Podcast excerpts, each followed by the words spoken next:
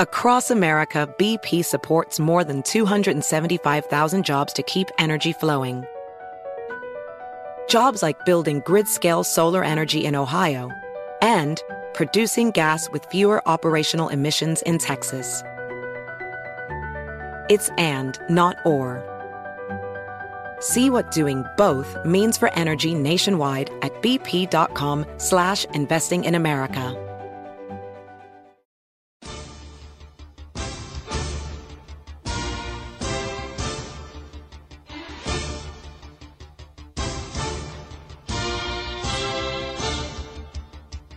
Coming to you live from the Cross Country Mortgage Campus in Berea, Ohio. This is Cleveland Browns Daily, brought to you by BallyBet, now live in Ohio on 850 ESPN Cleveland. Here are your hosts, Bo Bishop and Nathan Zagura.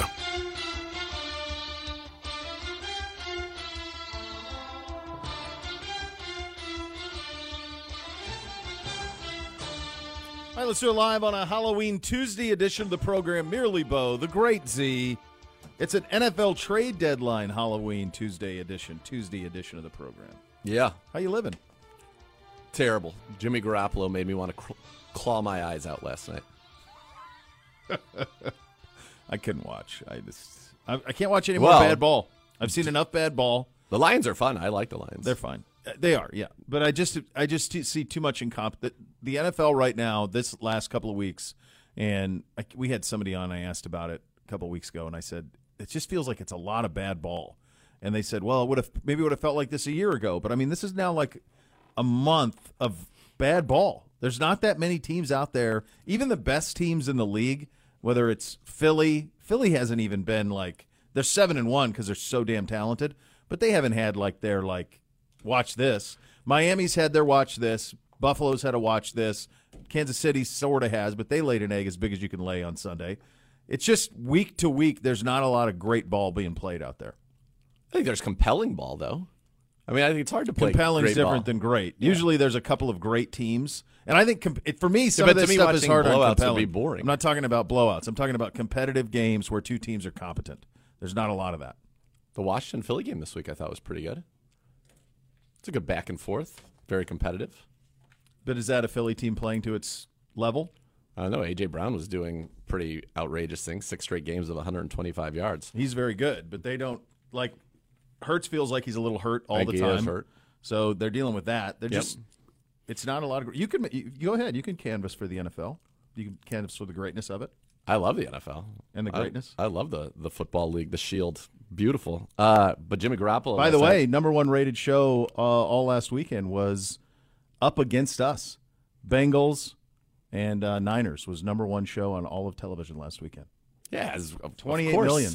28 million. On was that on? Well, who was that on?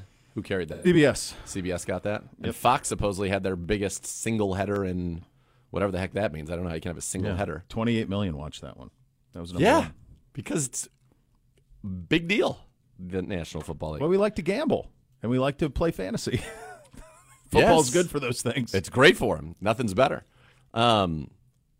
But did you – so you didn't watch any of the game? No, I watched it. I had it on, but then I got to a point where it was incompetent from the Raiders, and I'm like, I'm not going to watch a team have 140 yards of total offense and not hit the broadside of a barn with open throws. And I mean, Devontae Adams should have had a 98-yard touchdown. Yeah, should have had a 60-yard touchdown. I just didn't want to keep watching. We got hosed on the scores. We had literally diagnosed it perfectly. Yeah. Down 12. He's going to throw a touchdown to Devontae Adams, who couldn't have been more wide open. Could not have been. And missed him by 30 yards. Twice. The one where he's running down the left side. Just there were two of them. Uncovered. Yes. Totally uncovered. Unchecked. He needs to get out of there. That whole situation. Well, you've got 3 hours. Get him out of there. Yeah. Free Devontae. You got 3 hours to get him out. Get him out. You can't. Yeah, no, they look like they're miserable humans. They just can't stand playing for McDaniels, clearly. They can't stand him. It's pretty obvious to me Devontae Adams has had it with Jimmy Garoppolo. Yeah. That was pretty apparent last night as well. Lions love the helmets. Put it over white, as you said, or white over blue would be fine too. But they had two choices on that. Not all gray. Yeah, they had two choices on that. The lids are clean. It's a clean look. Great lid. Honolulu blue is beautiful, but it had to be white over white, or it had to be white blue. Like you could even talk me into like blue over white, or maybe even blue over silver. But the blue over the all gray was a total fail. And the idea, and then the Raiders in white over gray, it just looked awful. The gray's it's such a dull gray. Yeah, like if you think back of the Barry Sanders era ones, I mean, it was a bright silver, and this is just kind of blah. Yeah, not good. No. But they're good. And by the way, we all mocked, not as much as we mocked the Bijan thing for Atlanta, but like we mocked that draft of Gibbs and Laporta and Campbell. They're all dudes. Campbell, what's Campbell doing? They're all dudes. He starts almost every game, plays the whole time. Gibbs had 156 yards last night as Gibbs a running back. They got three guys. They got three starters in their draft. I mean, the first three picks, it's all kind of worked. I don't think that Campbell guy's any good. I don't know if he is or not, but, I mean, he plays all the time. No, Laporta's good, and they got him in second round. That's a great pick. Laporta's been on it from day one. You were all over that, too, when you're some of the guys that you talked to in DLD. That's right. They were telling you. I think it was that Risden guy I talked to about that. I mean, he's got – I think he gave me the heads up on it. In 8 games, he's got – 34 tackles and a sack. He starts. He started 4 out of 8 games. I think he's been, though, the last month. That's when it's been elevated. Is when he's become a starter. Become elevated, yeah. All right. Either way, they're winning, and they got some dudes, and they're a fun team to watch. They are a fun team to watch. Yeah, I enjoy them, and they got smoked by the Ravens. That's the thing. When you've had some of these marquee games, you haven't necessarily got a competitive football game, which is – what I think has been, that's what we've been lacking, is Niners-Bengals was not as competitive as you would have hoped. And certainly from our standpoint, didn't go the way you would have wanted. Ravens-Lions was not competitive at all. Yeah, and the primetime games have been largely bad. I think if you go, I just think consistently week in and week out, you don't have consistently good play really from anybody. Yeah, because I think quarterbacks, there's a crisis at the quarterback position. There's 100% a crisis at the quarterback position. There's a lot of them that have gotten hurt. We're down... You know, how many starters are we down from? I mean, and Rodgers and Cousins are in the top half. Rodgers, certainly both those guys were top half of the NFL guys, and they're both gone. All right, so if you were to look at it.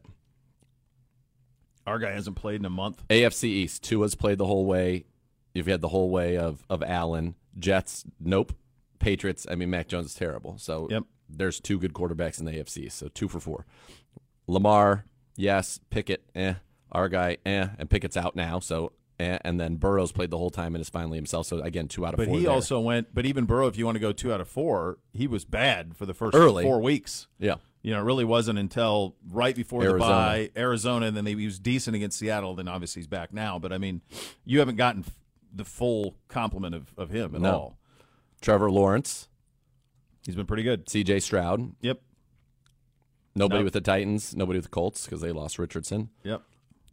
Mahomes went the whole way. Herbert, yep. And Russell Wilson's actually playing pretty well. He's got good stats. So, I think he's like 16-4 touchdown interception. Yeah, 100-plus rating. So 3 out of 4 there. So you got 3, 2, 2, 2 in the AFC. In the NFC, Hurts, Dak, Commanders, I mean, I'm not ready to say Sam Howell's . Giants have had an injury. Goff, yes. Cousins is now out. Packers, no. Bears, no. Injury and no. So that's 3 so far. NFC South, Falcons, no. Saints, no. Buccaneers, no. Panthers, no. I mean, I don't know. Are they happy with Bryce? Maybe hard just to say. Won a game. They have no roster around him at all. Geno Smith counts as a Purdy, I think, counts as a Stafford. Yeah. Yeah, but he's hurt. He's hurt again. Yeah. So, Arizona, no. So, I mean, less than half the league has had like 10 good quarterback situations in the whole league. Yeah. Through the first half, that's probably where it hits. Yeah, that's your issue. Why maybe I view it as we're not getting a lot of great ball. Well, yeah, and I think some of the teams that you thought were supposed to be marquee, for example, the Jets were supposed to be a marquee team and good ball and must see TV, and they are dreadful to watch. The Vikings are going to go from being a super fun team to watch to being dreadful to watch without Kirk Cousins. They got to get Winston today. They got to do something. They can go one of two ways. They can either go that way and try to piecemeal it and say, look, we're in the NFC, and Philly's really good, Dallas is pretty good, Detroit's pretty good, San Francisco I still think is pretty good, but we can make the playoffs pretty straightforward in the NFC at 4-4 if we get competent quarterback play at all, competent explosive quarterback play at all. Or they could do the other thing, and they could say, hey, we lost our quarterback, it's time to sell off some pieces. Danielle Hunter, and they could go the other way with it. They could. Jefferson's on IR as it stands. He's there for 2 more weeks. I think if you have Jefferson and Addison, you need to get them somebody that can actually get them the ball. It's got to be Winston, him or Tannehill. Jacoby, I guess, could be dealt today too, though. So who knows? But I mean, that those feel like you got to do something for him, for those guys. They could be a playoff team. Oh yeah, but the question is that Kwesi has to ask himself, and Kevin O'Connell is, do we want to be a playoff team at the expense of our long-term future? The question you have to ask is, because you're not going to win the Super Bowl. Is the goal to make the playoffs, or is the goal to win the Super Bowl? I think that's different for each fan base, right? Uh-huh. Like if you're a fan base who hasn't had a whole lot of success and you're starved to make the like, for the example, like let's say the Lions and the Vikings situations were inverted and it was Goff who was down. It would mean everything to the Lions organization to make a playoff berth, to win a playoff, to get to a playoff game. It means everything. Well, Minnesota's had a ton of success. Their fan base had a ton of success. Like they could go the other way with it, and they could trade off parts, and they could try to pick at the top of the draft, and their fan base would probably say, "Hey, yeah, so sign us up for that. We'll take that. We went to the playoffs last year. Yeah, it's fine. So we're fine. We'll take that as the trade off." So I think that question is one that many teams will try to answer over the next 3 hours: is if you could make a big deal, you know, what are you going to get? What is the big deal going to net you at the highest level? Yeah. If everything goes well, what's the best it can do for you? Yeah. And Minnesota, it feels like talking to people this morning, even it feels like Minnesota's kind of could be the fulcrum for this thing, in where kind of it all goes. We already had one deal. We had the Montez Sweat deal to Chicago. This is crazy. I don't know what the hell the Bears are doing. They gave up a second round pick again. They just do not value second round picks in any way. They gave a second round. They are 2-6 football team. They cannot get after the passer, but he's not exactly a get off the passer guy anyway. He's kind of like a Clowney type guy. Who, Montez? No, he's a pass rusher. I mean, this year he hasn't been. It's mostly been he's pressure. He's good against the run. Like they could have acquired him in the free agency this year. Well, that's the thing. If they wanted to. So why give up a second round pick for a 2-6 team? This way they're giving up a second round pick to guarantee that they get him is really the only thing that makes any sense. I mean, Montez Sweat is a guy that was coveted around the league, hence obviously the compensation there. I'm surprised that they were able to, that they would do that now. And I think they look at it as a piece of their rebuild, right? I think they look at it as, all right, now we've got a quality edge rusher. And you could have drafted one in the second round, I suppose, certainly for cheaper, but obviously that was not the direction that they wanted to go.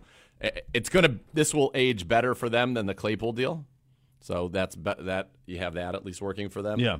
But a lot of people, supposedly Montez Sweat was a hot commodity. If you listen, he must have been on a second round pick. He would have had to have been. So he does have 6.5 sacks on the season. Yeah, he's off to a good start. 6.5 sacks this year. He had 8 last year. He had 9 in 2020. He is a good pass rusher. He can get to the quarterback. He's got 2 forced fumbles, 6.5 sacks, 10 tackles for loss already. Yeah, he's having a very good year, and I think that's what they're looking like. We can get ourselves a premier edge player and go with it, and that's what they're doing. I'm surprised, though, that Washington is – now, Washington knows they couldn't sign him, and I think their thinking is we weren't going to sign him, so that means the best we could do is a compensatory third at the end of the year. Yeah. So this way we get a second. And by the way, it looks like it's going to be a pretty good second. Yeah, because he's not going to – the Bears are going to be bad. Yeah, the Bears have their pick, and then they have – the shoes. Look at the shoes. They got some dunks. Yeah, they did. I don't know that he wanted to be noticed with that though. Did we get a thumbs up on that the shoes? Did we? Okay, yeah. I couldn't tell because there's glare. I couldn't tell if we got a thumbs up on that or not. So yeah, trade deadline is today at 4:00.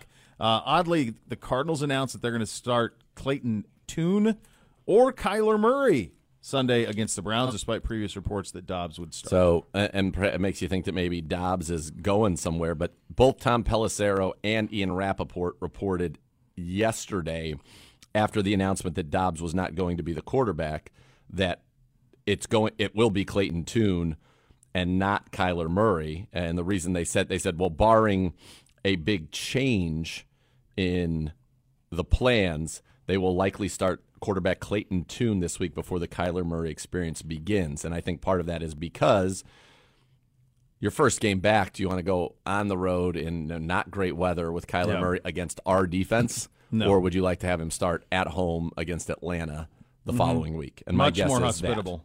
That. Much more hospitable. So Clayton Tune out of Houston, I believe. Yeah. Houston Cougars. 5th-round pick this year, I want to say. Yeah.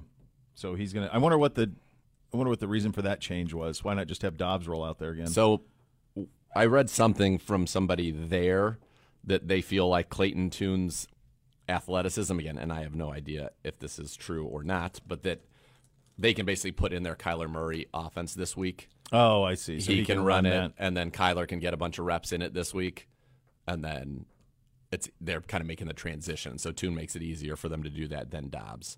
So then Dobbs, what you wonder, like, is he long for Arizona? So, like, I would think not. Wouldn't seem so. So in terms of quarterbacks who could be on the market, Dobbs, Brissett, guys, we had both those guys last year, I suppose. They're terrible. Tannehill, I saw Vrabel talk about that yesterday, saying that they haven't received anything, but they're listening on that front. So Tannehill could be out there, and then Winston, I would think. And he made it sound like Tannehill would start if he could play. Yeah, there was a lot of talk about how he didn't like the Levis pick and was kind of like, well, does he like it now? I would think. 4 touchdowns feels like it works, but I don't know. Threw the ball down the field for the first time all year. He made some great throws. I thought Levis was very impressive. Yeah. Did you see PFT commenter's idea? I did not. That the next Titans-Texans game should be for those uniforms. So did you see what else they did? So the University of Houston put out a light blue and red uniform, and the NFL is suing the university for infringement of copyright. So I guess what I don't understand is the NFL and the Tennessee Titans own the shade light blue. I don't see how they could. How could you own a color? How could you own a comment? It's not the same color as the one the Oilers wore. It's slightly white darker, and red. And their colors are white and red. And they just put Houston on a helmet. Like, really? Why get into that? Why? I don't understand. You know what? Tennessee, if you like the damn uniforms so much, wear them all the time. Wear them all the time. You can even go with that color scheme. Dude, the last time they changed their uniforms, they got rid of white helmets. They did have a light blue jersey, you will recall, when McNair and Eddie were there. They had a light blue jersey with a white helmet. Just wear those and put a T on the helmet. How about this? Why not just be the Tennessee Oilers? Well, that's another one. I don't have any idea why they didn't do that. If they love it so much, then just be it. How come in other sports they just did that? The LA Lakers, the Utah Jazz. They just said, we're the Jazz, so we're going to stay the Jazz. Why don't we just in the old days they stay the Oilers and keep them? And then fine. In the old days they didn't rename, but in the last round of them they did, with the exception of the Memphis Grizzlies, who makes no sense because you cannot have Grizzlies in Tennessee. No, but that's okay. But even it's fine. Maybe it's just the association. Seattle Supersonics became the Oklahoma City Thunder. Sure. So they swapped that out because the Hornets Seattle got their name still back. Own that? Well, they learned from us. Yeah. So they kept the history, all of it. Yeah. And that was part of the NBA's deal. They learned from here, and they kept that all in Seattle. And there will be an expansion team in Seattle and LA and in the NBA the next few years, but. So then I'm trying to think who else would have been relocated. Most of it's been NBA. Yeah. Because the Hornets went to New Orleans. Well, the Rams stayed the Rams, I guess. Or all the way around. They've been that. Cardinals that goes all the way back to St. Louis. Were they the Chicago Rams? What did the Rams? They started here. Did the Rams start here? Yeah. I think that's right. Rams. I think they were the Cleveland Rams to St. Louis Rams to L.A. Rams to St. Louis back to L.A. No. It was the St. Louis Cardinals. Now I've gone cross-eyed. I feel like the Pepe St. Louis Cardinals are the Arizona Cardinals. Correct, but they were not. They went from here to L.A. The Rams went from here to L.A., then to St. Louis, then back to L.A. Okay, so they didn't stop in St. Louis first. Just if you love them, wear them. If not, give them to Houston so that they can wear them. And if it's out of spite because your dad didn't get a stadium built, I guess they built a spite franchise is what they did, and they're holding them hostage. It's like Latte Larry's. It is. It absolutely is a little bit like that. So we'll see what happens here over the course of the next, what do we know, about 3 hours worth, and perhaps we could see some things. Kenyon Drake is tweeting pictures of Pumpkinhead on his Twitter, I'm told. We had a workout with him last week. My guess is that would be a practice squad signing. Yeah. That perhaps they think that he can, give him a little something in the practice squad. I don't know. What do you think the mindset is today for Andrew Berry? By the way, Clayton Tune, and I'll answer that question in a second. Clayton Tune was pick number 139 in this draft. Okay. Pick number 140 was DTR. Yeah. What I think his mindset is, I think that if he can make a trade for a receiver or an edge player that can be not only a part of our program this year, but a part of our program next year, then I think that he would be interested in that at the right price. I think that it is very difficult to contemplate going all in on just this season alone when you don't know what the status of your quarterback is. And I'll go back to it. I've said it. I'll say it again. The Browns' ultimate success this season, and it is the ultimate team game, that is true, but the Browns' success this season rides on Deshaun Watson's ability to come back and play good football. That's it. Period. Full stop. That's it. Yep. That's going to determine what this season is. There's no quarterback out there that you trade for that you think has any impact on your ability to win a Super Bowl. Deshaun Watson, if the Browns are going to win a Super Bowl, it's going to be Deshaun Watson playing at quarterback. And that's just the reality of the situation. So we don't know what's going to happen this week. I've said it, and I will say it again. I think it's very important that he gets his feet wet this week before we go to Baltimore. Now, if it's physically possible, if that is physically impossible, then it just is what it is. But if it is physically possible for him to go out there and play this week, I think it's very important.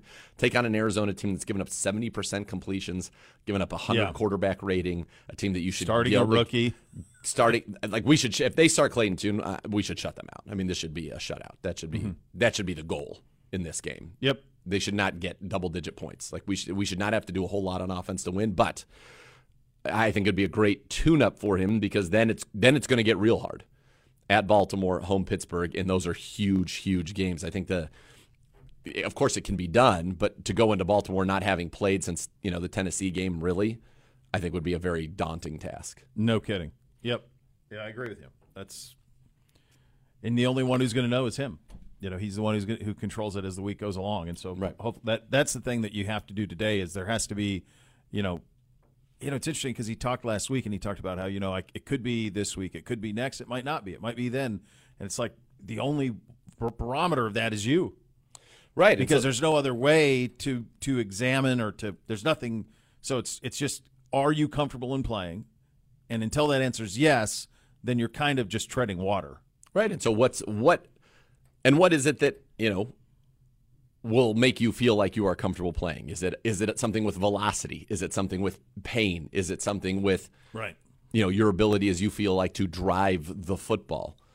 Those are the questions that need to be answered for us to have any type of clarity on the situation. I also think with the benefit of this week, do you consider going with DTR, giving him a full week of practice and playing DTR?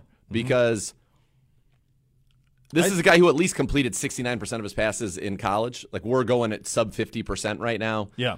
The turnovers, as we've talked about, have been, crippling to this team. And now, yet, we've still won 2 of these 3 games with PJ. But,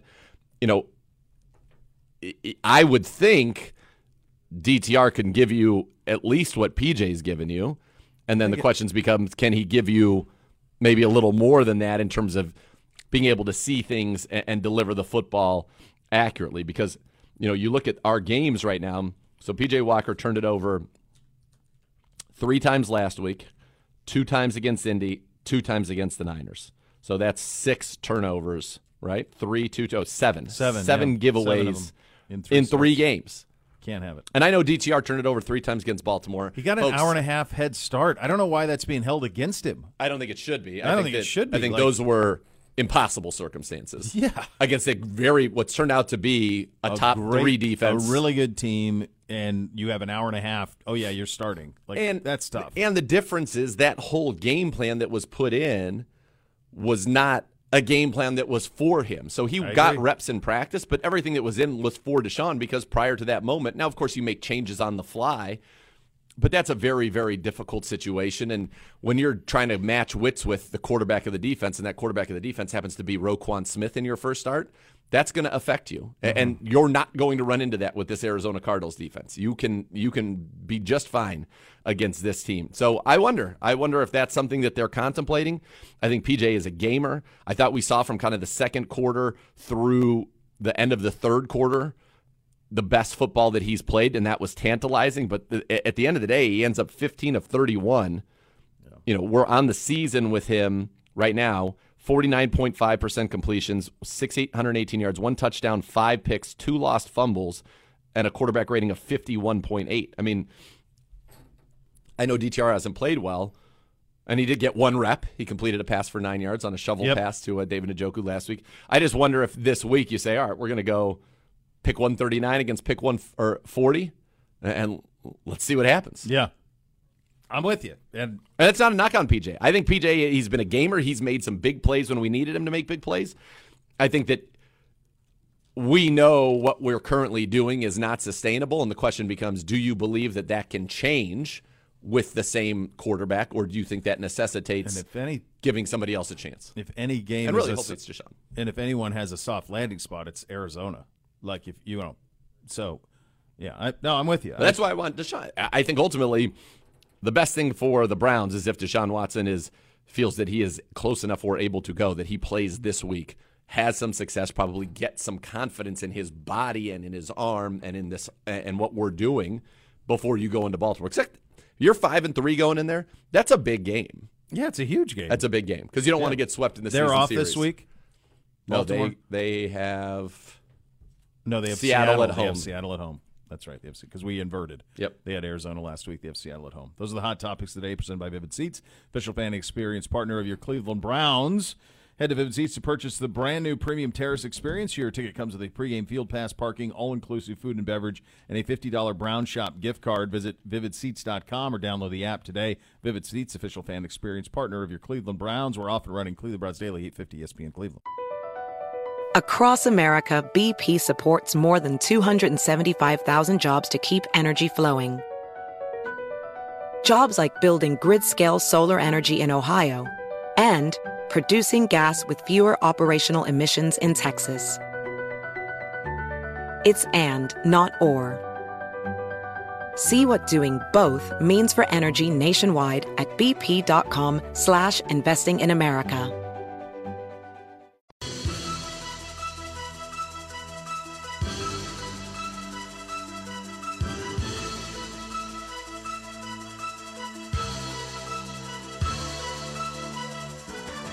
Cleveland Browns Daily, brought to you by Ballybet, now live in Ohio on 850 ESPN Cleveland.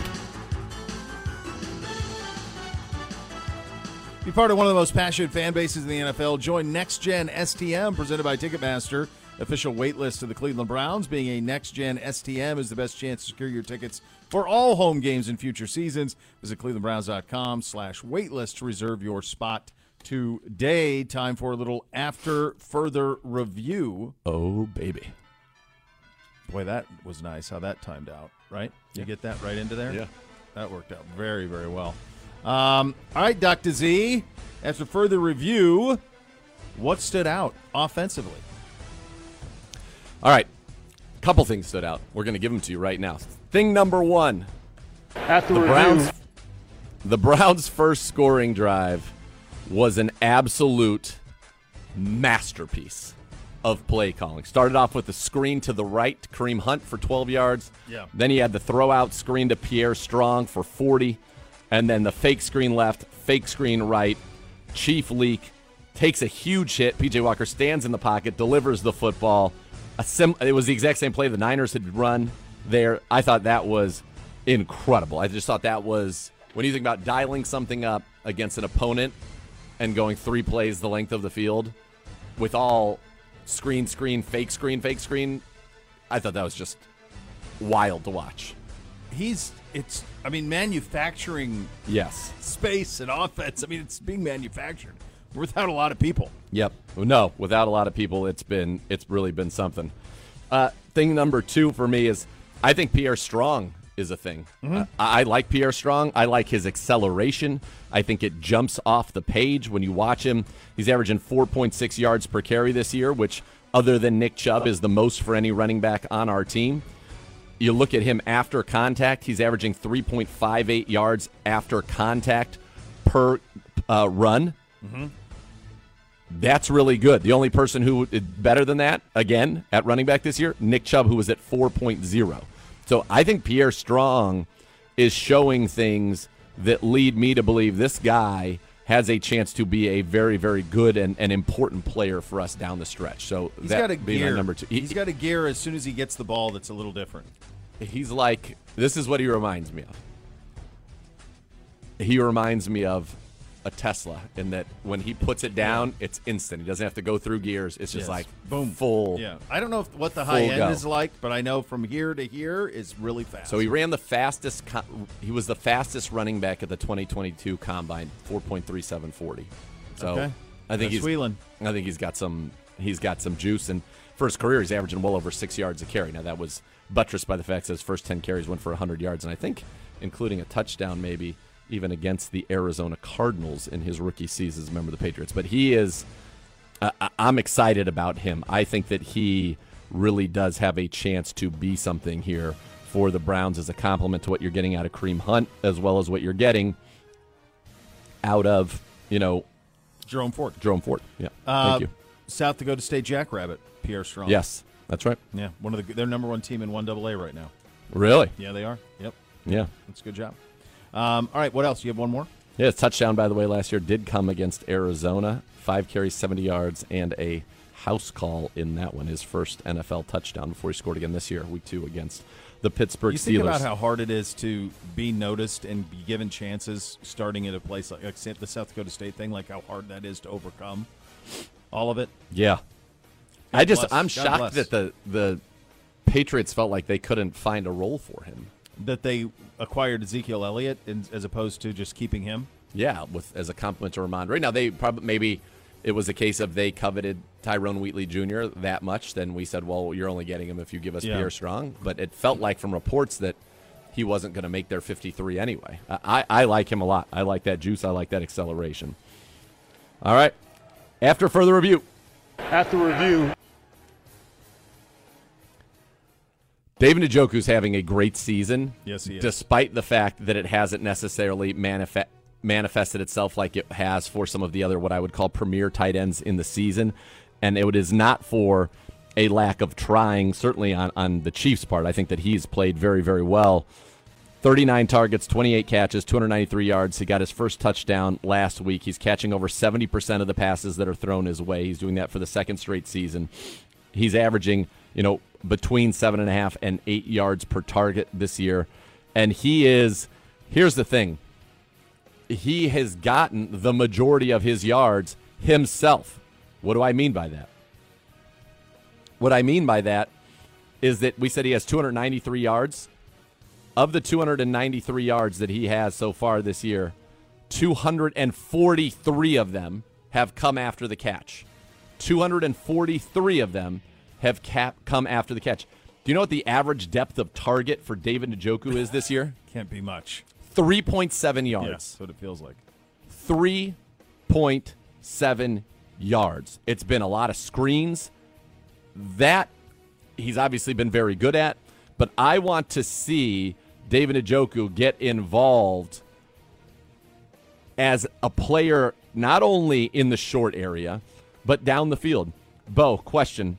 Right. How many passes of his 39 targets? Okay, 39.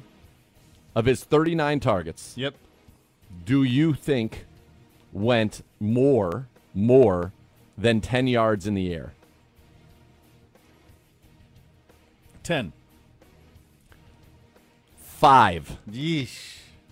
5. This is a guy who can run corner routes. This guy can run seams. We thought he'd be in the seam on the deep threat. We saw it in the preseason. That's brutal, man. That's brutal. 27 of his 28 catches have come within 10 yards of the line of scrimmage. 9 of them have been behind the line of scrimmage or at the line of scrimmage.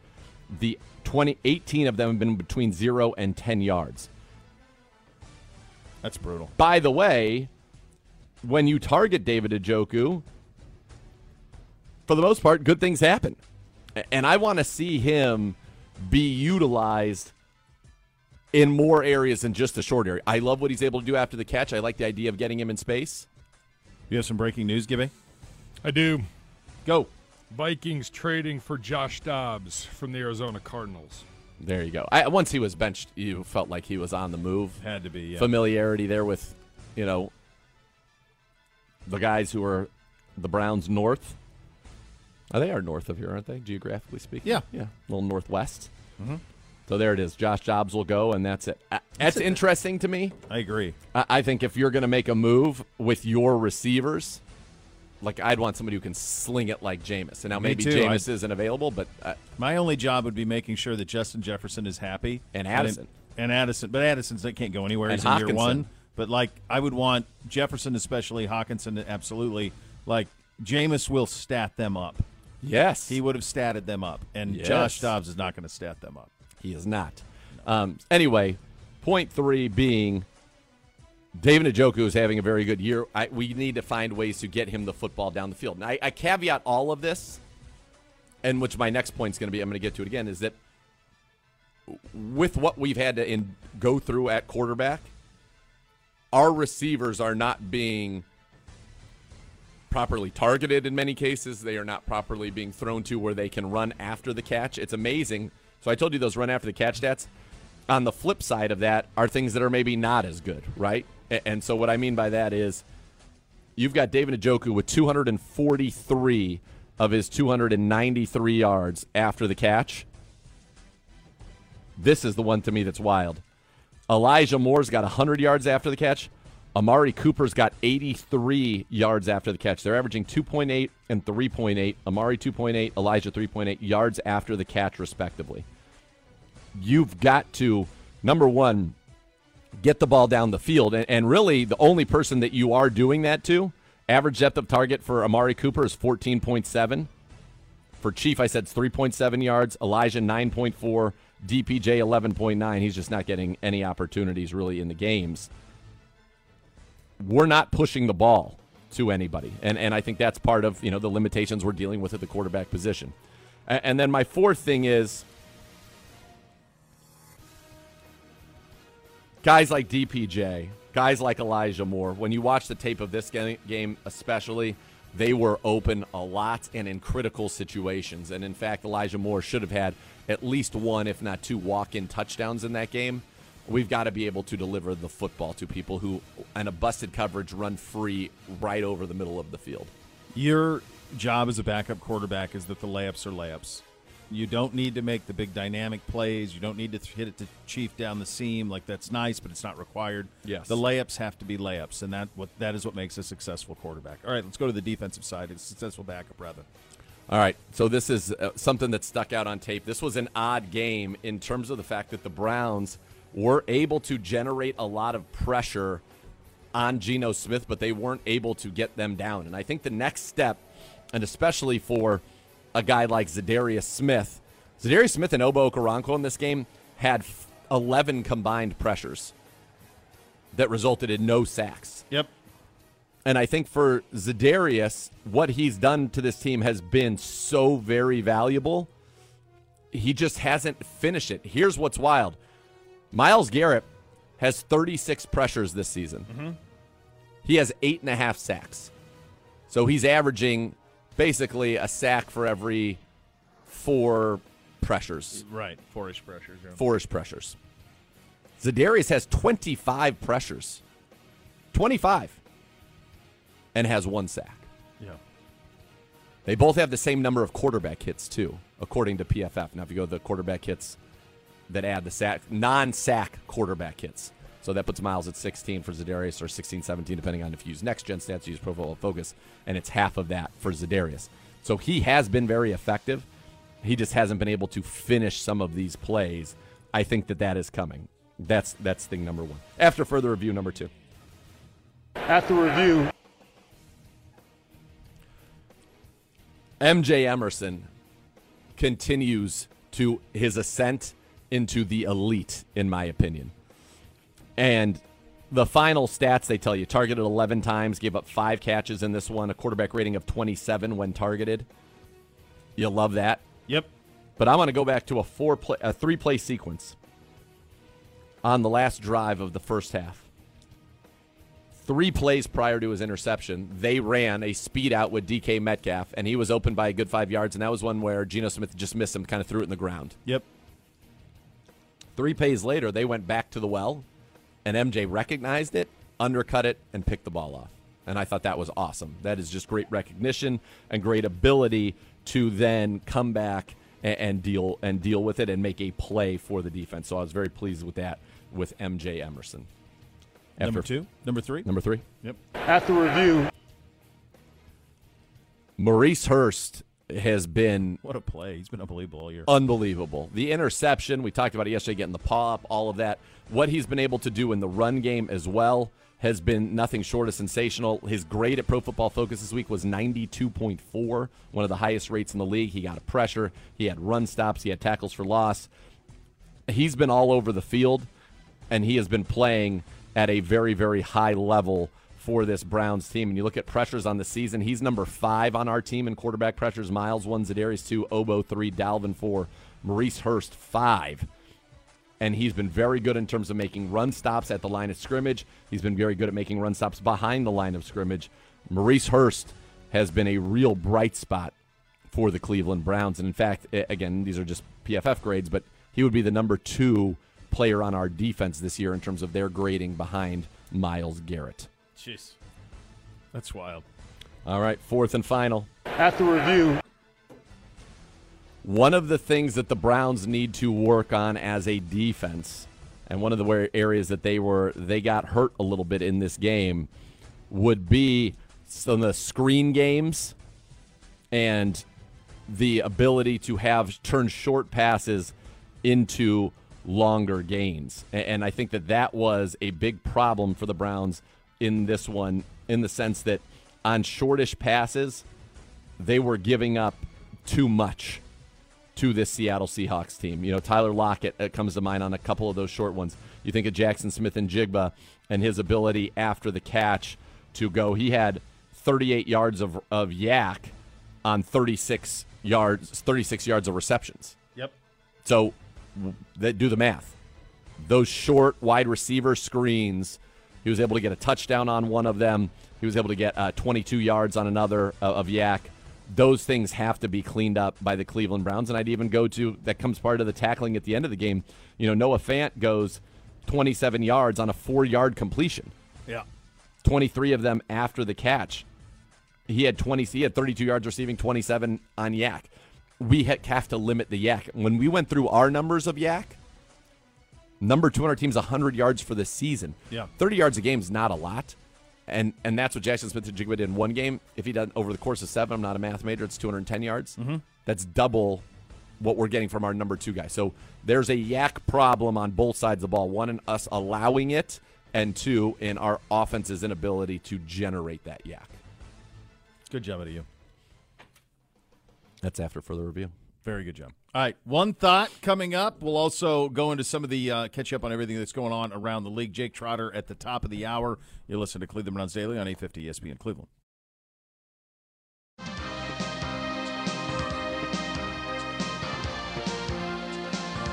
Cleveland Browns Daily, brought to you by Ballybet, now live in Ohio on 850 ESPN Cleveland.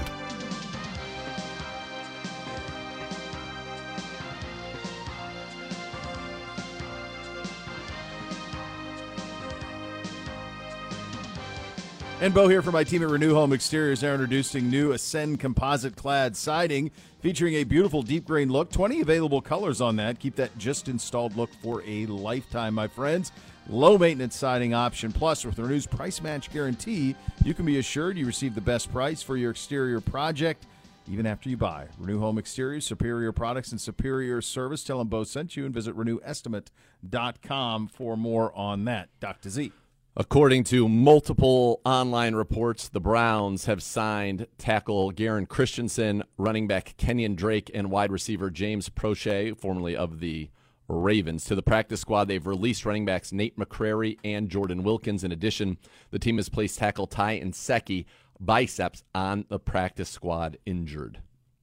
Kenyon Drake's obviously the one you know the most. He's the former Alabama product. Was he in? He's been in Miami. He's bounced around a little bit. Was he in Pittsburgh for a little while? Kenyon Drake, yeah. Baltimore. Oh, Baltimore. Maybe that's right. Arizona. He ran for like 130 yards and 4 touchdowns against us as a member of the Arizona Cardinals back in 2019. yeah, Drake's one you know. Prochet has been in the league for a while. I don't know that he's done much. Garen Christian, a former third-round pick, hasn't started a game in a couple of years at tackle, but a former third-round pick of Washington. So most recently, yeah, Drake with the Ravens the last couple of years, then the Raiders, Cardinals, and started his career in Miami. 44 starts in 102 games. James Prochet, 25 catches, 278 yards, no touchdowns in his career, all with the Ravens. He was a sixth-round pick of the Ravens in the 2020 draft out of SMU. There you go. There it is. So there is that's what's happening right now. Those are all that's all practice squad stuff. The NFL trade deadline is 4 o'clock. We mentioned Montez Sweat traded at the top of the show from Washington to Chicago. We had a trade yesterday. The Giants traded Pro Bowl defensive end Leonard Williams to the Seahawks. The Giants got a second and a fifth in return for that one, as he's a good player. Heads west there. The Steelers roll safety Minkah Fitzpatrick out Thursday night, leaving the door ajar for Kenny Pickett to play. They need him to because Trubisky was pretty bad. Yeah, it's amazing they hung with Mason Rudolph for all those years, and then made the switch to Trubisky the last couple of years. So that's the way that goes there. And by the way, I wouldn't mind. Listen, I'll be like Gibbe. I don't mind who they play. Just go out there and take care of business, Tennessee Titans. Well, if they let Levis live. Let him live. Yeah, let him go. Levis, Hopkins. Hopkins all of a sudden was back. Yeah. Well, Levis can throw it down the field. Like, the one thing he has is a strong arm. I mean, it was legendary in SEC circles, his ability to throw the ball down the field. So he's got the powerful arm. That was always been there. That was something that their offense hasn't had, and now they have it. Well, so, especially when you think about having Derrick Henry as your running back, and then you have play action off of that, you now have somebody who can actually take the shots down the field. Yeah. And I wonder if he can, you know, I think he's been banged up. I don't know how much he's played, but they've got nothing out of Treylon Burks so far in his young career. I mean, you see why the GM gets fired. Like, you have A.J. Brown. Yeah. And A.J. Brown has 125-plus in 6 straight games, which I think is a record, which is wild. He's killing it. Absolutely killing it. You see his catch, the one-hander? Yeah. I mean, he's like – no, he's playing with such confidence right now. It's absolutely wild. We mentioned the Vikings, Cousins with the torn Achilles. Jaron Hall played last week, but they did make the acquisition of Josh Dobbs official, or not official, but it's been reported here in the last 10 minutes that they'll go in that direction at quarterback. You think he comes in and starts? Right now, right? He's been playing. They'll be able to get him in there. He can get in on a Wednesday practice. Similar schemes, O'Connell and what Drew would be running in Arizona. I would think that there would be stuff that would be very much so, very similar. Yeah. You might want to give Hall a look.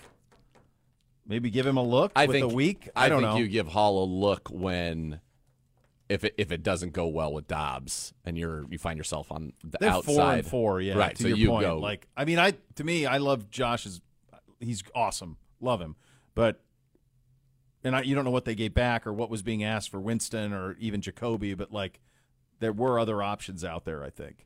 Yeah. That would have given you – like, Dobbs, to me, doesn't change – it doesn't change too much. No. He's more competent than the other guy, but, like, you're not scaring anybody in the NFC. And I don't know if he's good enough to get you in. Does anybody like or believe in Jameis as much as you and I?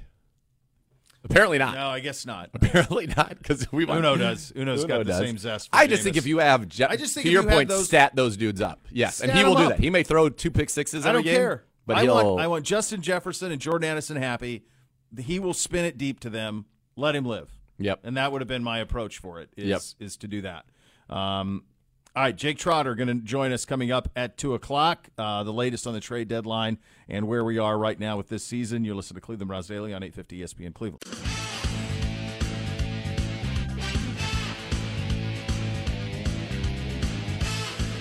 Cleveland Browns Daily, brought to you by Ballybet, now live in Ohio on 850 ESPN Cleveland.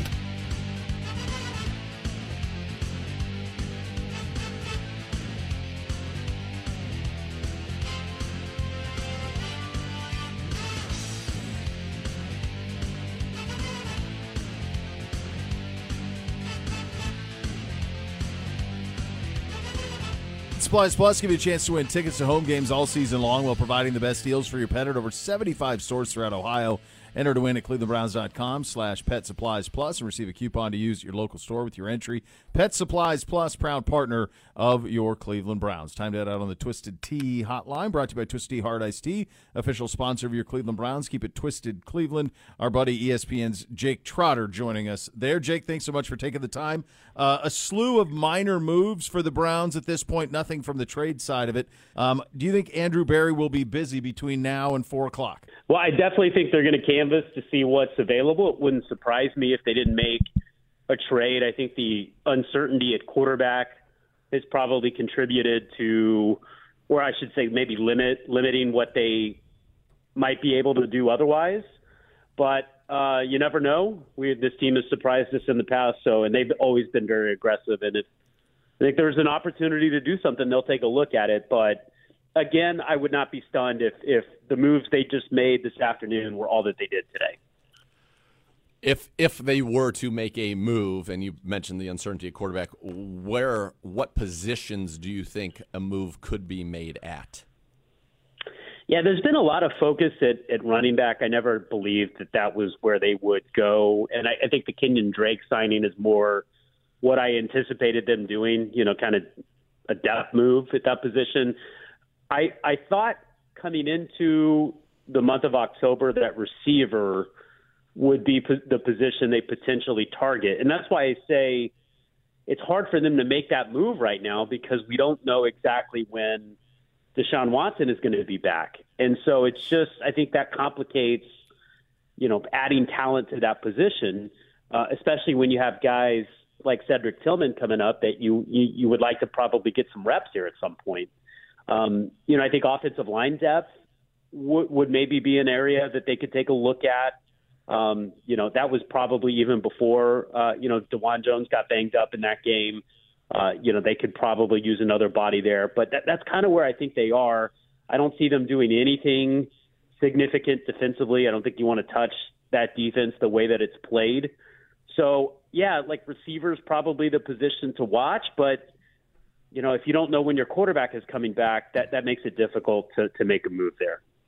Well, that's it, right? I mean, that's kind of where we all are with this thing. And Z and I have talked about this throughout the first couple of days of the week of that, and Z was emphatic about this. The one thing that can solidify all of this is Deshaun Watson playing the way that he played against Tennessee. But that's been a long time now, and that's still hanging over the franchise, right? In the sense of, when is he going to play? When he does play, what is he going to look like? Because he hasn't played much, and in 2 years, and now we're just kind of sit and wait. I suppose we'll wait for Kevin tomorrow to have something on it, but who knows how that could go. And I think the other part of it, he hasn't played in so long now, and when he has played this year, really hasn't played well, save for, a chunk of that Tennessee game. And so I think it's hard to evaluate, okay, what do we need? Do we need a possession receiver? Do we need a big physical downfield threat? Do we need speed? It has been such a mess offensively, really the entire season. I think it's difficult to evaluate the move that you would want to make in this particular situation. So, again, I'm with you. I mean, I think that the best move they could make at the trade deadline is their franchise quarterback playing well, which, exactly. Outside of 1.5 games, we just haven't seen it. And there's nothing that they can do in this deadline that's going to be able to overcome that if it doesn't happen. So, again, Deshaun Watson playing at a high level is really the only path that this team has to getting to where they hope to get, which was the Super Bowl before the season. Deshaun Watson is the solution, or Deshaun Watson must be the solution. Either way you want to phrase it, that's the reality of the situation. However you want to phrase it, buddy. That's it. I couldn't agree with you more, Jake. What do you think we see him this week? I've said that if he's able to go physically – I think it's so important to get his feet wet against Arizona in an easier matchup before you go on the road, Baltimore, home, Pittsburgh in two division games. So if there's obviously it's going to be up to what he is able to do physically and functionally. But if there's any way, I think it's so important to get him out here this week. Do you think we see him this week?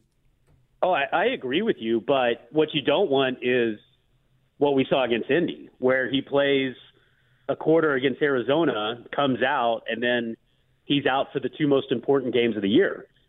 at Baltimore and against Pittsburgh. So I have no idea, Nathan, like when he's going to be back. I would say that there's a chance that he could play against Arizona, but I certainly wouldn't bet on it at this point. And I'm not going to bet on anything until I see him out there, you know, stringing together a series of full practices. So, I mean, who knows? I think it'd be really tough, just based on what we've seen from him when he hasn't played in a while, to ask him to go to Baltimore the way that they're playing and win that game. And it's I agree. It's not a must-win, but like if you want to win the division, you can't lose that game. You have to win it. And that'd be tough if Deshaun Watson was playing at the peak of his powers.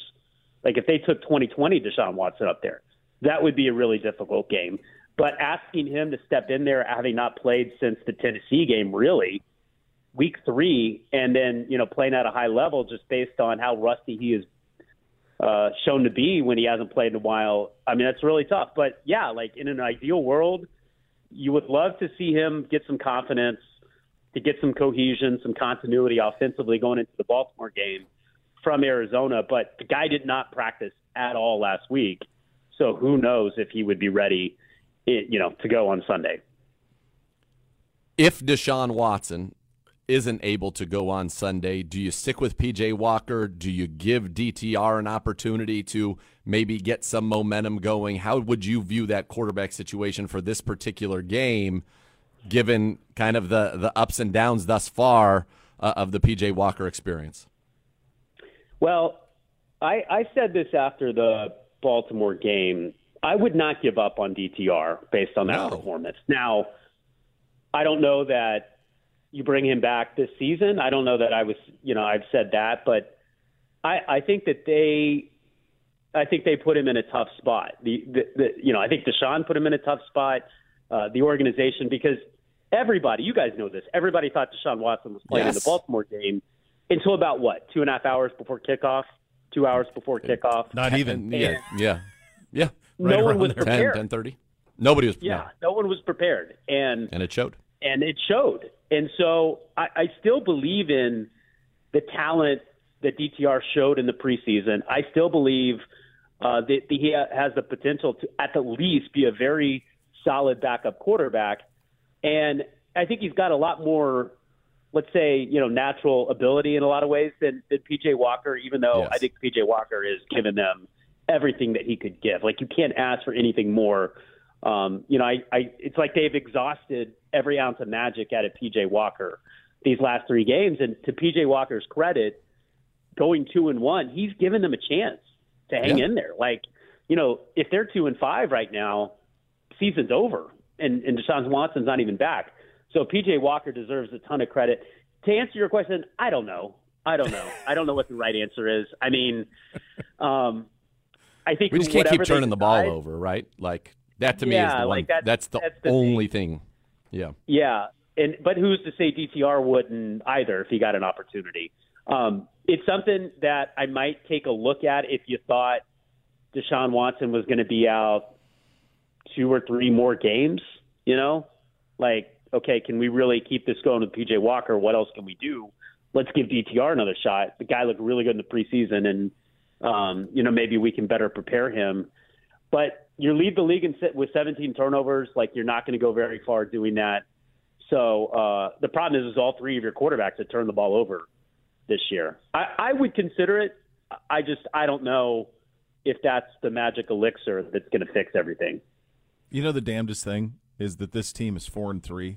I know. Despite all of this, with a chance to be 5-3. I mean, it's with a team coming in here on Sunday that is very, very beatable, playing a rookie quarterback who, honestly, you should be able to smother him, Jake. And so, like, you think about how good the defense has been. I mean, it's not even just this quarterback stuff. I mean, no Nick Chubb, Conklin, all of these things that have happened this season, and somehow this thing's 4-3. And it's just from your perspective, it's been a tough cover, right? Because the results are better. If I would have told you before the year that this is what was going to happen, and I would have said, through 7 weeks, they're going to be 7 games, they're going to be 4-3, you would have said I was nuts. No chance, right? And very easily could be 5-2. I think the issue and why you know, if I'd asked y'all before the year, would you take 4-3? I don't know if you would take 4-3, but you would be like, all right, we're still in it at 4-3, right? You'd take 5-3, though. I think we would have taken that. I'd take 4. Yeah. Knowing what I know now, I'd take 4-3. Well, for sure. But I'm saying, I think 5-3 would have even been okay under normal circumstances. Yes, for sure. 5-3 through the first 8 would have been takeable with everybody healthy. I think so. But the problem is that I think the way that they've gotten here is not really sustainable. I mean, the Browns are last in the NFL in like by any measure in terms of quarterback performance, and it's just not sustainable in the AFC. And now you kind of look around at the landscape, and you're 4-3, you're in it.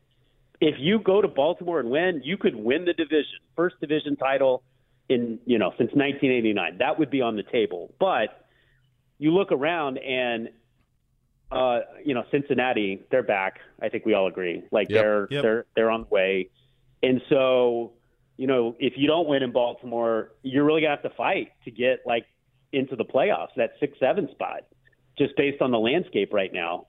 So, and it's going to be really tough to get there if something dramatically doesn't turn around at the quarterback position, because the defense is going to give you a chance. But at the end of the day, like if we're playing every game to the last drive, you're going to win some, you're going to lose some, right? You're going to go probably 500 in those games. And that's kind of what we've seen so far. So a lot to like about this team. Love the way that they fought after getting down 14-0 in that environment. I just think at the end of the day, you're just going to have something happen at quarterback for this team to be a legit contender. Jake, you're the best, man. Thanks for your time, buddy. Greatly appreciate you. Okay, guys. Happy Halloween. Take care. Yeah, you too, pal. Jake Trotter of ESPN joining us versus the Twisted Tea Hotline, brought to you by Twisted Tea Hard Iced Tea, official sponsor of your Cleveland Browns. Keep it twisted, Cleveland. Coming up next, we go one thought around the league, a little higher, lower as well. You're listening to Cleveland Browns Daily on 850 ESPN Cleveland. BP added more than $70 billion to the U.S. economy last year by making investments from coast to coast. Investments like acquiring America's largest biogas producer, Archaea Energy, and starting up new infrastructure in the Gulf of Mexico. It's and, not or. See what doing both means for energy nationwide at bp.com/investing in America.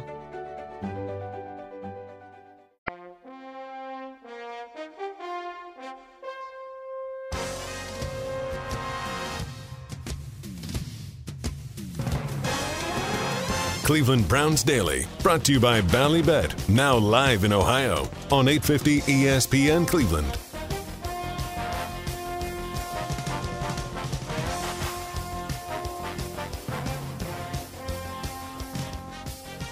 Browns fans, visit your local Tide Cleaners during the month of October for a chance to win tickets to an upcoming Browns home game. You'll automatically be entered to win with any purchase. Time for one thought around the league in Week 8. Hello, Gibby. Hi, boys. How you doing, buddy? Meetings. Beautiful. How have they gone? Thank you for getting us a little chair upgrade. They're flat at least. Yeah. So that's, you're headed in the right direction. We're on the way. Yeah, well, look at Uno on Gimme Cam. Uno. Hey. Uno, who keeps talking every time my mic's on today. I'm like, let's go, Uno. Stop talking. Run wild, run amok. By the way, quick trade. Vikings trading guard Ezra Cleveland to the Jaguars. Sources tell Tom Pelissero and Rap Sheet. 2020 second-round pick heads to Jacksonville, where he reunites with offensive line coach Phil Rauscher, who was with Cleveland in Minnesota. There you go. Will we the Vikings really? They got a lot going on. Really we have a big deal today other than Sweat? No. I mean, it feels to me like Williams yesterday, Chase Sweat Young today. Would they get rid of them both? I don't know. There are rumors that I would imagine are more unfounded than real, but there are rumors out there that the Browns are not only calling the Commanders about getting Jacoby, they're trying to put together a Jacoby-Terry McLaurin combo. Why not put Chase Young in that, too? Why don't you just give him Ira Newell, Damon Jones, and a few other guys on the back of the Cavs bench from 2007? Ira Newell. That was a great drop on Ira Newell. That was like that ridiculous Harden deal that NBA Twitter – I'm sorry, I get so annoyed by NBA Twitter. They act like it's the biggest deal ever. Like, it literally changes nothing. Like, nothing. But I was looking at the names on the roster. Like, how many times has Bob Covington – and Nick Batum been the list. Isn't that the guy who lives next door to me? Yeah, like those guys are always in, like they've been in 1,000 trades. Those guys. Nick Batum, part of a package. By the way, fantastic. When we had Ira Newell starting for us, I knew we were not this serious. That's when it was basketball. But like that was NBA Twitter, like at the NBA trade deadline. Cavs got to go all in, but they can get like one of the top 5 players in the league for Ira Newell, Damon Jones, right, a bag of basketballs, and something else. It's not how this league works, man. No, no. Let's manage expectations here. We'll see what happens. Yeah, one thought will. From Sunday's games in the National Football League. Texans 13, Panthers' first win of the year, Bo Bishop. Carolina's good at home. They're better at home. They almost got New Orleans at home. They got Houston. They did get Houston at home. They're more competitive at home. Good for them. I mean, you get a drive late, kick a field goal. The kid who hit the field goal had to do it 3 times is the way it ended up working. He had to kick it 3 times. Pinheiro, I think. Yep. He had to kick it 3 times. And he was hoisted like he had made a bomb. And it ended up being like a 20-yarder. It was a 20-yard field goal. I want C.J. Stroud to get a weapon. This was a game that I actually watched a little bit. I had to pick up and play C.J. Stroud in a couple of leagues, so while we were waiting for our kickoff at 4, which is one of the benefits to me of the 4 o'clock kickoff when it's actually 1 o'clock and you're on the West Coast. You get those 10 o'clock games, wake up football. There's a beauty. Waking up football wins. There's a beauty to that. Yeah. So I watched a lot of this. He just doesn't have anybody that's dynamic. You know, I don't understand. John Mechie was somebody that was pretty highly thought of coming out of Alabama. It's their second-round pick a year ago. I realize, obviously, he didn't play the first season with cancer. He's back now, but he seems to be a non-factor. They've given up their assets, right? So they can't get – they're not going to be able to get him a big-time receiver unless they do it via free agency. Yep. And I think that's what's missing from that team. Up next – how about them Cowboys? 43, Rams 20. Segura, one thought. Dominant, beating. Their defense is relentless. Dak looked great. And I love C.D. Lamb getting involved. 14 targets, 12 catches, 158 yards, 2 touchdowns. It's amazing what happens when they actually get him involved, what that team looks like. And that's why don't they? I feel like he's got to be at least 10 to 12 targets every single game. Treat him like Justin Jefferson. I think C.D. Lamb is immensely talented. Bishop? Kind of a cash it, push your chips in Rams performance. Like, got down early and Stafford got dinged, and then they were just kind of like, all right, we'll play next week. That was really disheartening performance out of them. I don't know what week to week what you're going to get with them. The first 4 weeks, they look like, okay, they're going to be a handful every week. I don't know how good they are, but they're going to be a handful. Two good targets. I mean, the Kyron Williams thing hurts him big. Like, when he went down, like, it's a big drop from him to, you know, Henderson and Freeman together. Yeah. So, but yeah. Up next from the NFC Norris division, the Vikings 24, the gutless Packers 10. Bishop. We've talked about Cousins a lot, so I'll do the Packers side of this. They're just bad. They're really bad. Jordan Love's really bad. It's amazing to me that they had him in the building and thought that he would be more than what he is. And I understand there were some drops in the game from the receivers, but like 8. Yeah, something like that. There were several. I think it was 6. But, yeah, either way, irregardless. They're just not a very good football team at all. And when we saw this one, I just thought, I don't understand how this is a pick-em. It makes no sense. And it didn't, and it doesn't. Zagura? Agreed. What's weird about the Jordan Love situation is Kurt Warner or Orlovsky have gone out of their way to say he's actually playing really well. And they have no agenda to do so. It's a steady diet of, like, this is the stat line. 24 of 42 for 186, a touchdown and an interception, and then he runs for a touchdown. That's what it is almost every week. It's that type of a stat line. I don't understand how Aaron Jones and Dylan have completely disappeared for sure from their offense. I don't know what it is. They are not good, and they're not a fun football team to watch at all. No. Speaking of not a great game to watch, New Orleans 38, Colts 27. Colts now have lost 3 in a row. Zagura, one thought from you. Good answer from the Saints, who kind of got the best of Derek Carr, hit some balls down the field, you know, and he's capable of that. He's capable of popping off for 310 and 2 touchdowns. Taysom Hill, they're getting him involved as a runner. He had 9 for 63 and 2 touchdowns. I thought it was a pretty good performance. Chris Olave, I don't know if he needs a change of scenery. He's not going to get one, but they don't get him the ball. And then the Colts had it going running the ball. They ran it 24 times for 164 yards. Taylor averaged 7.9. Moss averaged 6. Yeah. and then they just kept throwing. It was wild. Like, I mean, you really could just give those guys over and over again. Like, Taylor had, I want to say in the first half, he had like 60 yards. He ended up with 90-some. Yeah. But he was getting whatever he wanted. I thought he was going to run for about $150. Same. Me too. Yeah. Up next from the AFC East, Dolphins 31, Patriots come back to earth 17. Miami 6-2 on the year. The Patriots now 2-6. Bishop, one thought. I understand that the criticism of Miami is they haven't beaten anybody good, but they bury people who are bad. Yes. And I like that. I like burying bad teams, and they looked gorgeous in those throwbacks. Just pristine. Ramsey in that thing, good Lord. Wear those all the time. They're beautiful. Yeah, welcome back, Ramsey. He got a pick. Waddle was getting the ball. Yeah. Tyreek Hill. Mostert, my big takeaway was Mostert's touchdown celebration of the race walking, elite. I fancy myself as a good comedic race walker, and I loved seeing that celebration. I thought that was awesome. I think one interesting thing to watch here with Miami as we continue to go through this season is how well they play away from home. They're really, really good at home. Yeah. On the road, they look like a little bit of a different team. They've lost to Buffalo and Philly. So take that for what it is. But they haven't looked great in their road. No, it's valid. It's valid. Yeah, in ill climate, you wonder, yeah. Up next, then again, if they just keep winning, everybody will come to them. South Beach in January sounds beautiful. It does. The Battle of New York.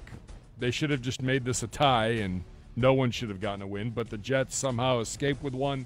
13-10 in overtime. Jets now 4-3 on the season. Segura, one thought. Good team. Yeah, very good defense. This was the Giants. This is an impossible loss if you're the Giants. It's impossible to lose this. But it's also would have been an impossible win to win it. It's that you have the ball.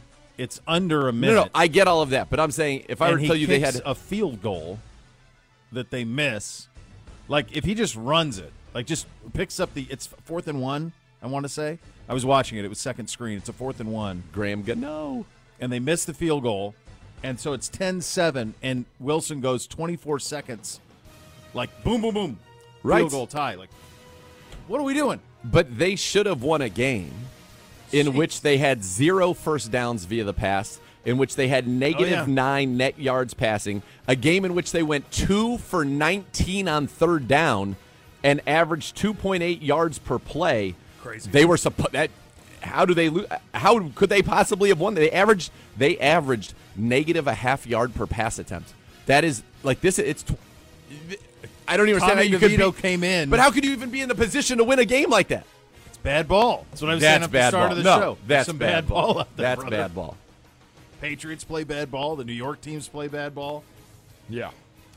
The Jacksonville Jaguars, meanwhile, have now won 5 in a row. That's right, 5. They're 6-2.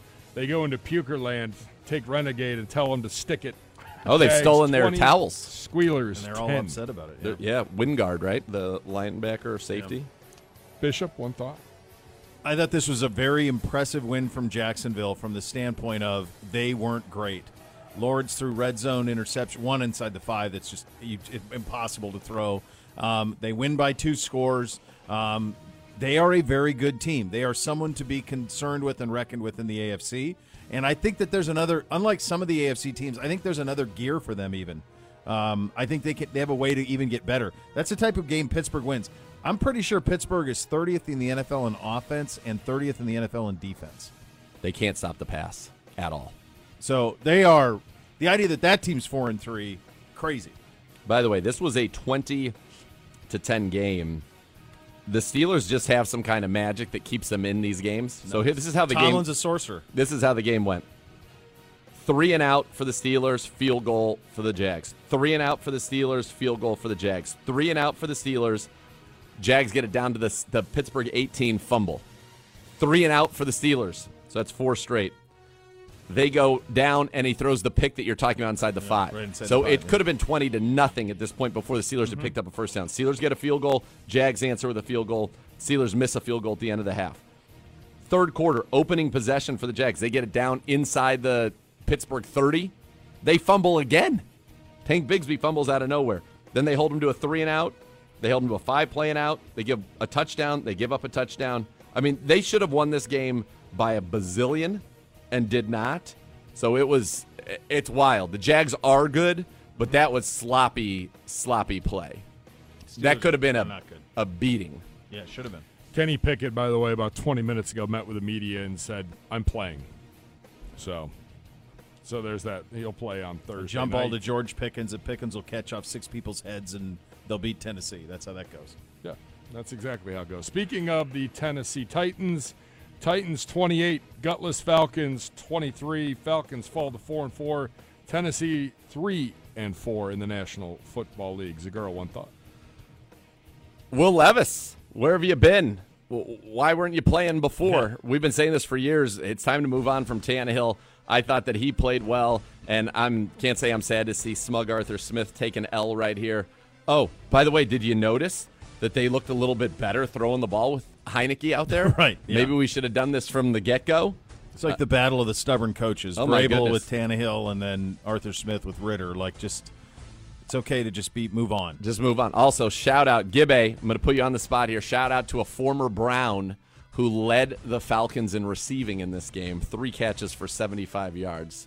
Any guesses, Gibbe? A former Brown. Former Brown. Special teams guy. Yes. Yes. Yes. Uno?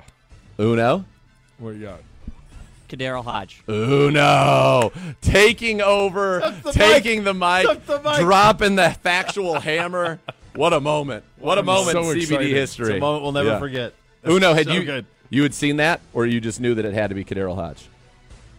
I saw it when I looked at the box score. It was Hodge. It's still a win, Uno. Good job. You don't have to tell him how the sausage is made. The fact that I knew it was a special teamer, former Brown.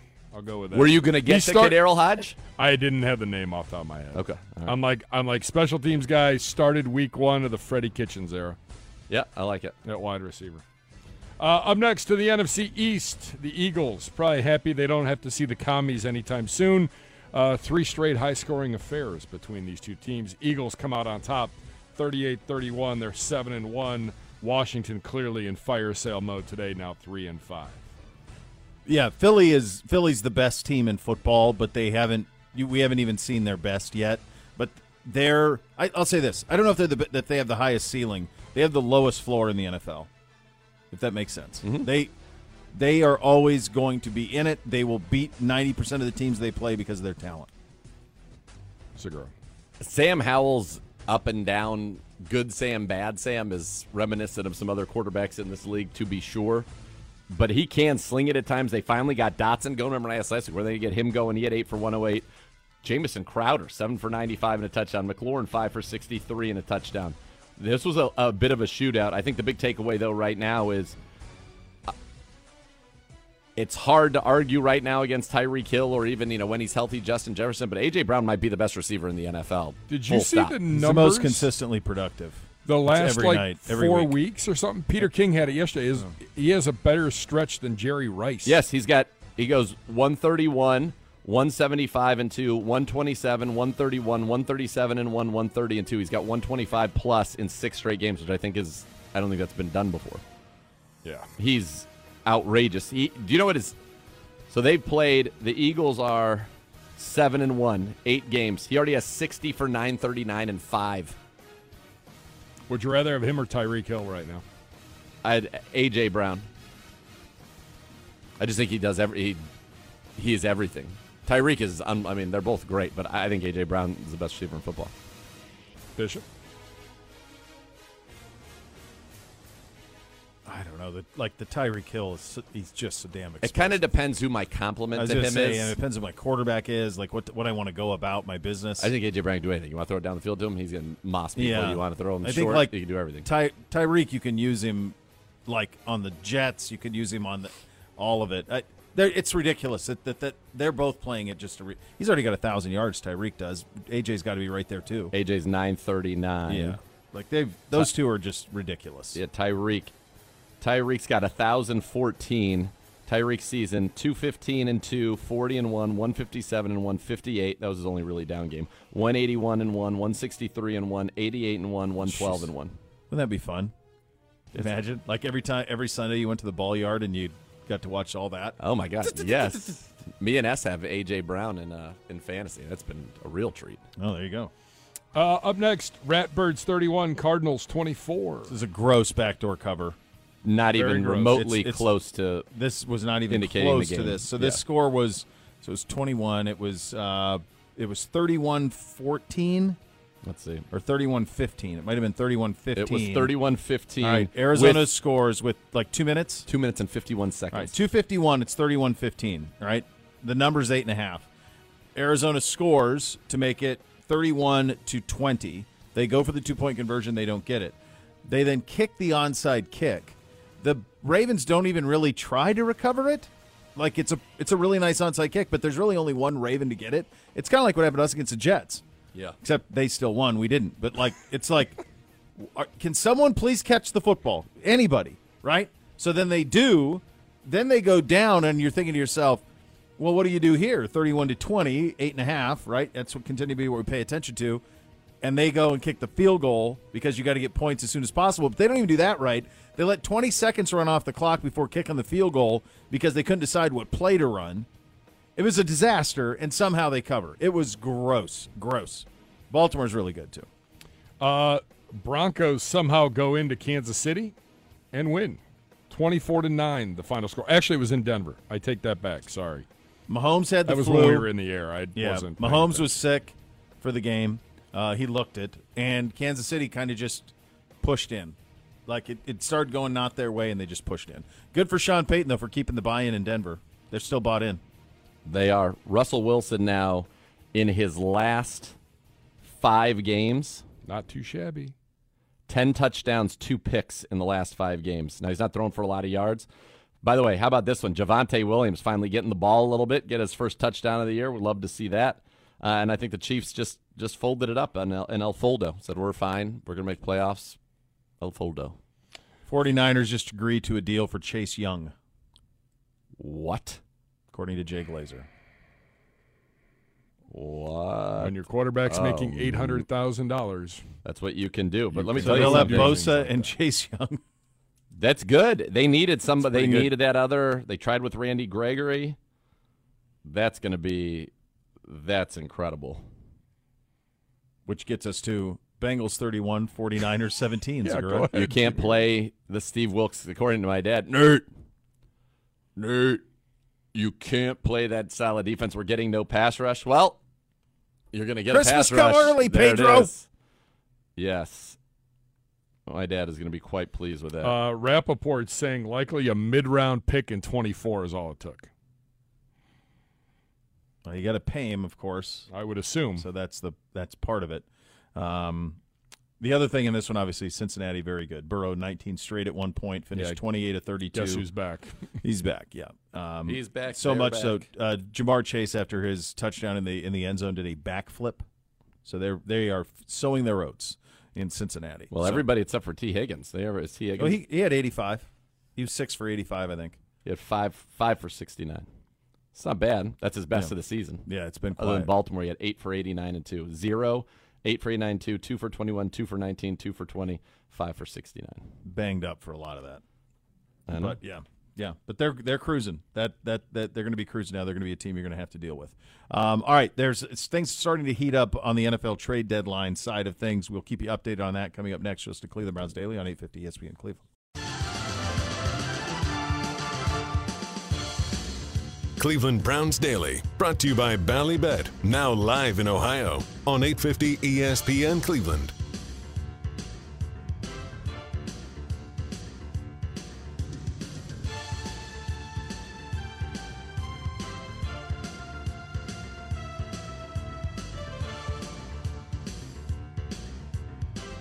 OBM, preferred copiers and provider of document services for the Cleveland Browns. You can tackle any size office. Call 216-485-2000 or visit ohiobusinessmachines.com. If you're just joining, former Buckeye All-American and Heisman finalist Chase Young and current or former Washington Commies traded to the 49ers for now what is reported to be a third. So the Niners will have Bosa and Young. And Javon Hargrave and Eric Armstead. Imagine that's a pretty good line. Telling like you're in 2019 that within the next 5 years, Nick Bosa and Chase Young are going to be on the same team. It's wild. That's pretty wild. That is a loaded line. I'll say it again. Bosa and Chase Young at the edges, Hargrave and Armstead in the middle. That's crazy. They're going to be ferocious. They are. A week too late, by the way. Could have done it against the – would have been nice against the Bengals. Joe Burrow. Yeah. Could have helped us out, Pedro. Yes.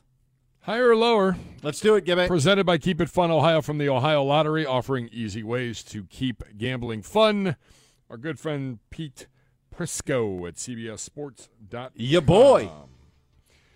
First up, the Browns, after their loss, he drops from 4 spots to number 13. The 2 teams in front, the 49ers at number 11, the Jets at number 12, behind the Chargers at 14, the Saints at 15. Zagura, higher, lower, just right for your Cleveland Browns? I mean, you said the Jets are at 12? Yes. Then we are better than the Jets. I don't care under any iteration. They almost lost a game. In fact, should have lost a game to a team that didn't throw for a yard. We did lose to a team that had negative yards in the fourth quarter, which hadn't happened in thousands of games. Fair. I think we're better. What do we do with the Chargers here? How do you make sense of it? I think they beat the Jets too. Yeah, I think they'd be favored over both us and the Jets. Right? If us today, us with no, as we stand, as is currently constructed, with PJ Walker at quarterback, I think I think we would be. So, next, higher or lower? Number 1, the Philadelphia Eagles. Number 2 on this list is where I'm going to start, just because I'm changing it around. Let's go. The Baltimore Ravens are number 2 on Pete Prisco's list. He has the Jags 3 and the Cowboys 4. FYI, Bishop, higher, lower, or just right for the Ratbirds? Do I think the Baltimore Ravens are the second best team in football? No, I do not. But I do like that he at least is not taking a poll mentality, and he's saying, what are they right now? Right now, they're pretty good. So I don't have a huge beef with it. The teams that also you could put in here would be Detroit, Jacksonville.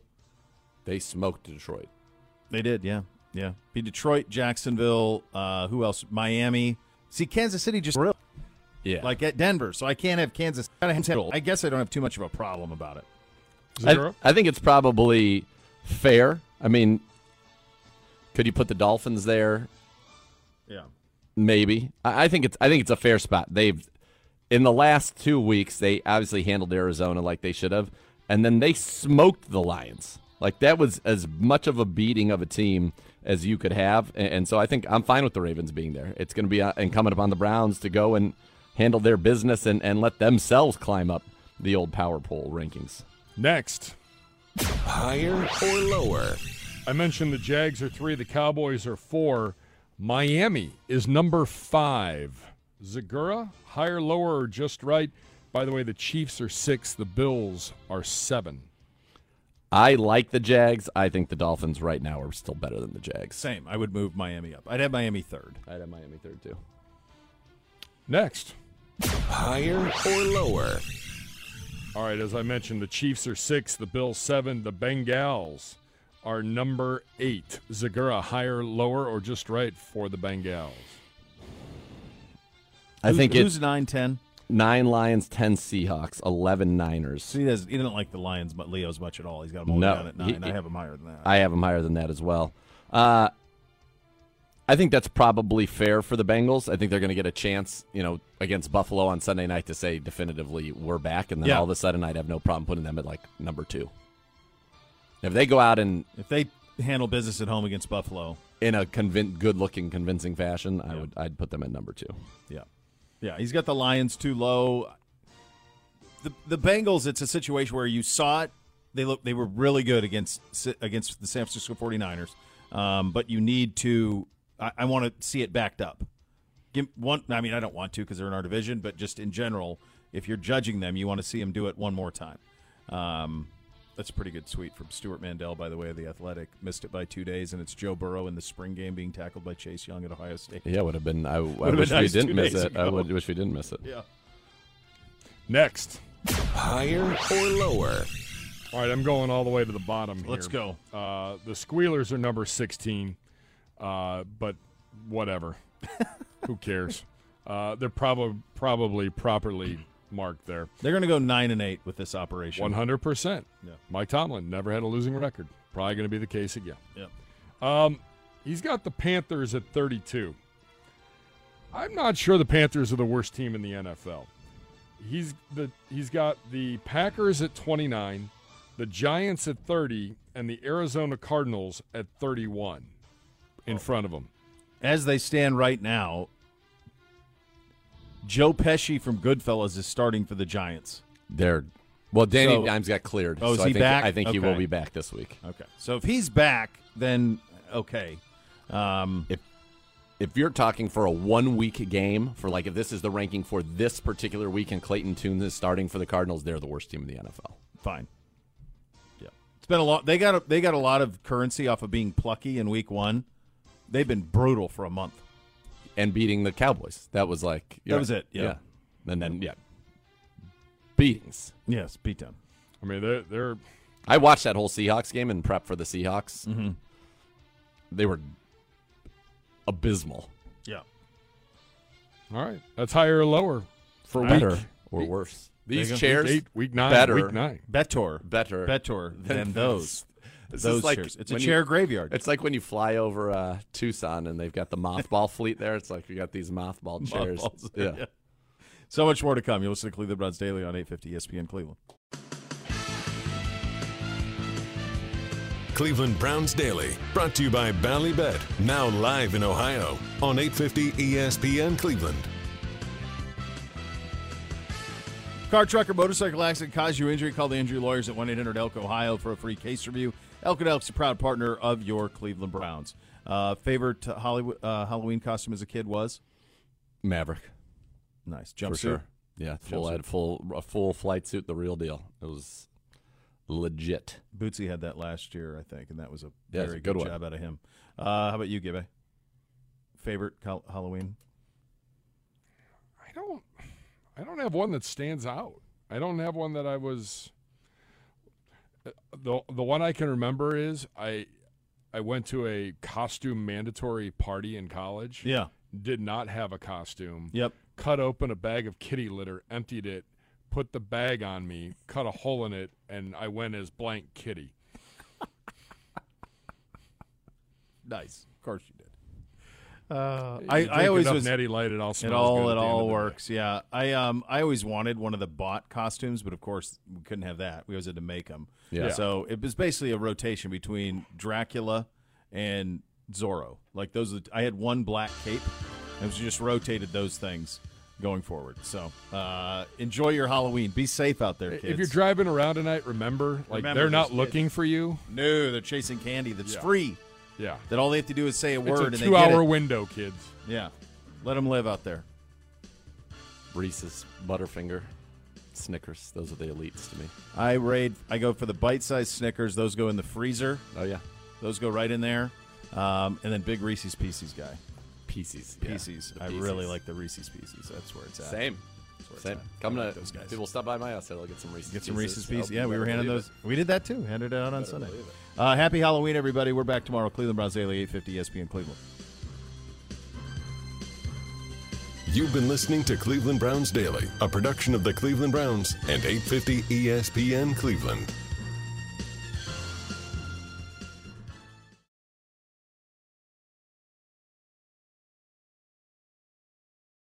Allstate wants to remind fans that mayhem is everywhere, like when the tailgate party shows up at your house after the big win.